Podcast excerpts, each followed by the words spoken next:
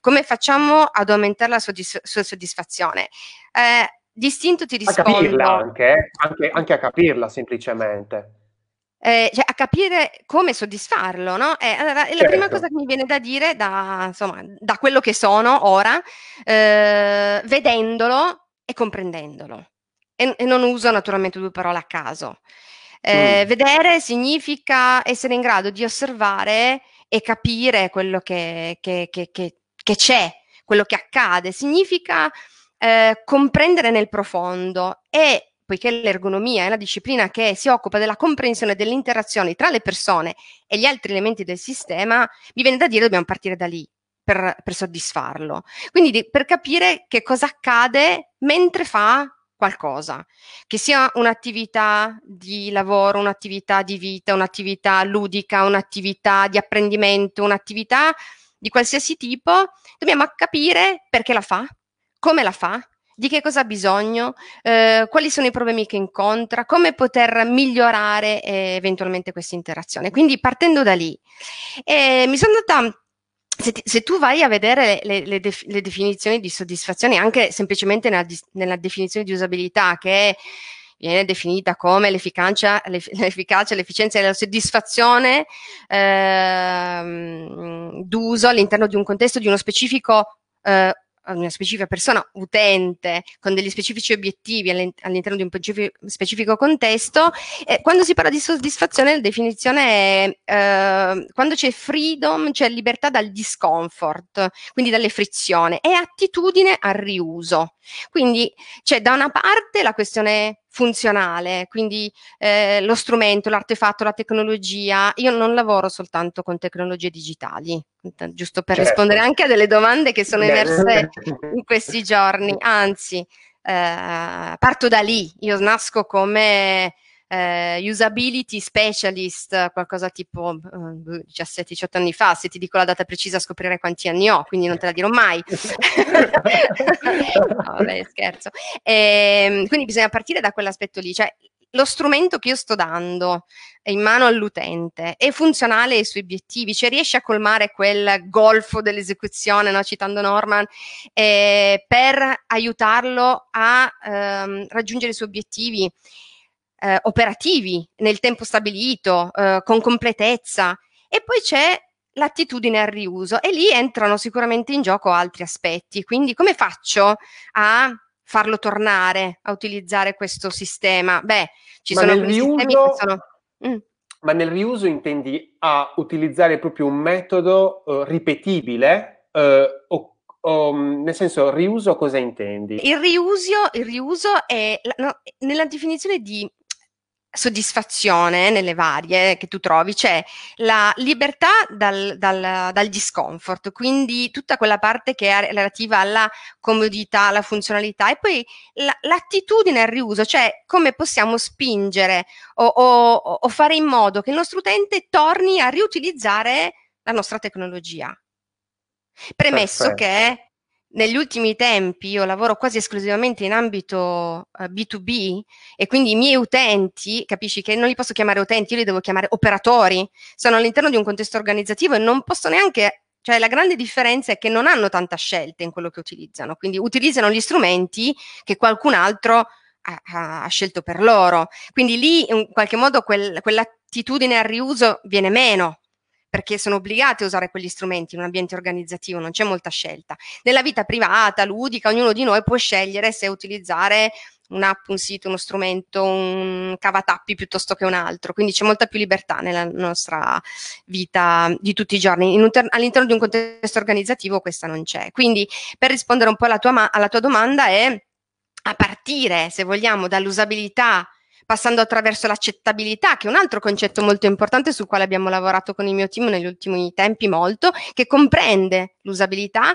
ma c'è anche proprio quel, ok, eh, quello che questo mm, oggetto, che, questo artefatto che tu mi proponi è usabile, funziona bene, però eh, lo utilizzerò effettivamente perché non sempre le due cose sono collegate. Quindi quali sono gli altri elementi che ehm, serve eh, sviluppare, valutare quando progetti affinché poi quella tecnologia venga effettivamente utilizzata e non abbandonata, non rifiutata. Ci sono aspetti che vanno al di là dell'usabilità, quindi all'immagine che questo eh, oggetto può rappresentare, per esempio in ambito naturalmente esterno alla, all'ambito organizzativo, quando è uscito l'iPhone con tutte le sue caratteristiche, aveva anche ehm, si, si, aveva una fortissima componente di significato di, sta, di status symbol, quindi aveva una valenza eh, di significato molto, che andava al di là della tecnologia, no? anche per il tipo di uh, oggetto tecnologico, per il prezzo che ha, e quindi c'erano delle,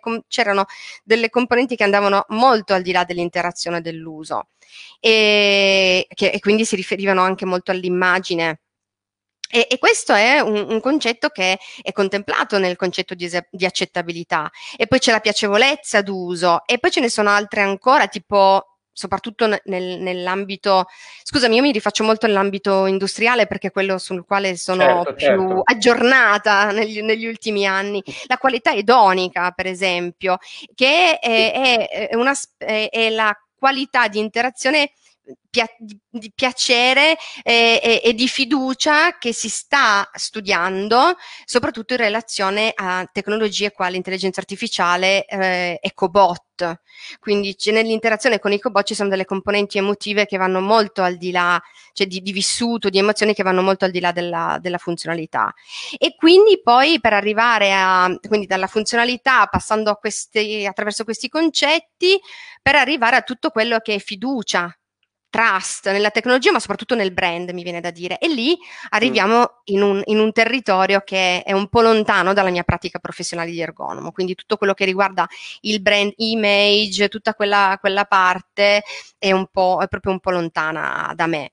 E, però eh, è sicuramente un elemento fondamentale nella, nella soddisfazione dell'utente. Cioè, è, è, la, la, relazione che si instaura con il brand, ma lo, sa, lo saprei mm, mm, descrivere molto meglio tu di me, e, e, e, e anche un po' costruisce l'aspettativa che io posso avere e eh, la, la corrispondenza tra quell'immagine che il brand eh, propone è l'immagine che io voglio assumere, voglio fare mia e nella quale in qualche modo mi, certo. mi ritrovo e quindi sono, è, è, molto articolata la questione.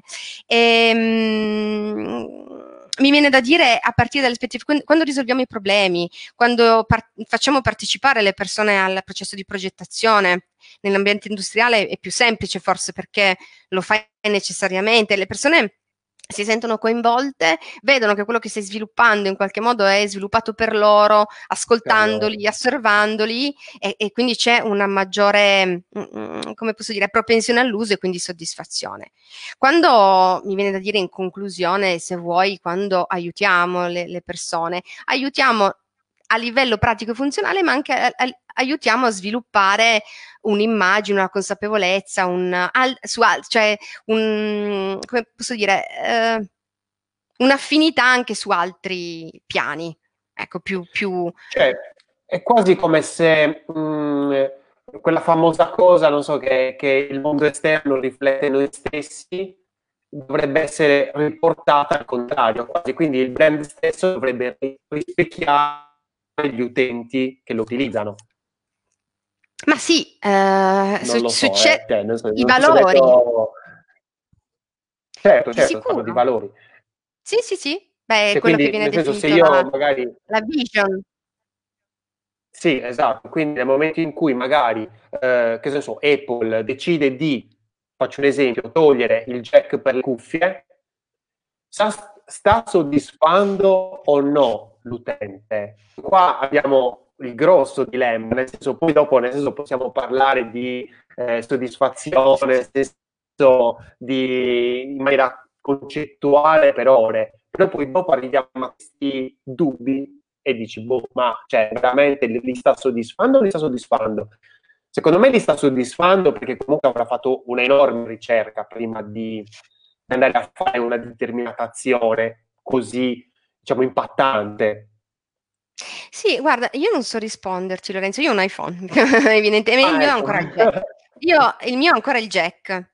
Mio marito ne ha uno più recente e lui non ce l'ha più, eh, evidentemente. Quindi a me viene da dire, beh, ci saranno state delle ragioni, a me so, non sono visibili però queste ragioni, a meno che io sia, non sia una fan e vado a cercarmi perché è stata sostituita, eccetera, eccetera. Quindi non, non te lo so dire. Per quanto mi riguarda, per il mio, poi tra l'altro io sono una tecnofan, io ho deciso di fare ergonomia perché ero molto interessata allo sviluppo tecnologico, ma sono anche una tecnopigra, eh, forse per quello che faccio l'ergonomo proprio, non lo so.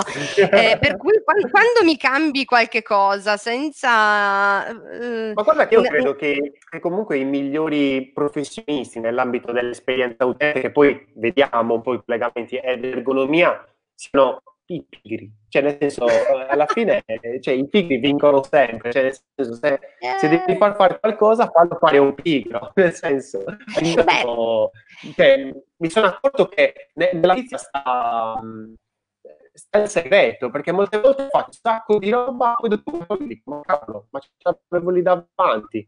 Potevo cambiare due cose, avrei migliorato l'interfaccia, l'usabilità, un sacco di cose.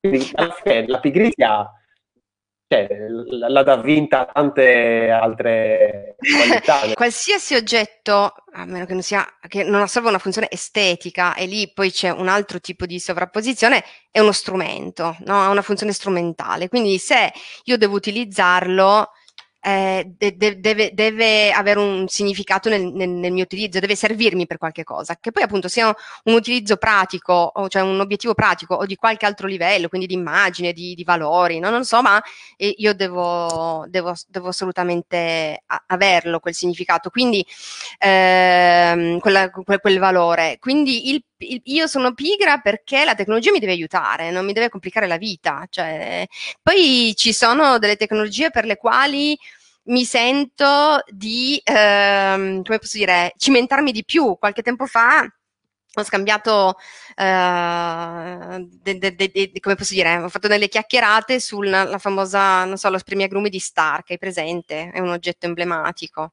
Sì, sì, sì. quello lì, il tripode, ecco. Madonna, che fi- proprio, boh, non lo so, a me non piace.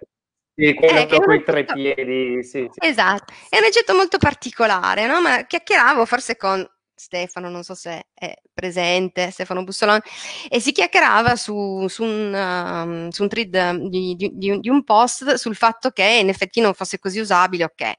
Ed è vero, in effetti, ma io quell'oggetto ce l'ho in casa ed è anche una posizione ben visibile. Non lo uso per esprimere gli agrumi, in effetti, lo uso come oggetto simbolico, in effetti. Mi piace ciò che rappresenta. Avevo seguito la storia eh, di Philip Stark, di come l'aveva aveva sviluppato l'idea e nella mia vita personale quell'oggetto ha un significato, nel senso che mi era stato regalato da una persona alla quale tenevo e così via. Quindi quell'oggetto per me è carico di un'esperienza, appunto, che non ha a che fare con, con l'utilizzo utilizzo.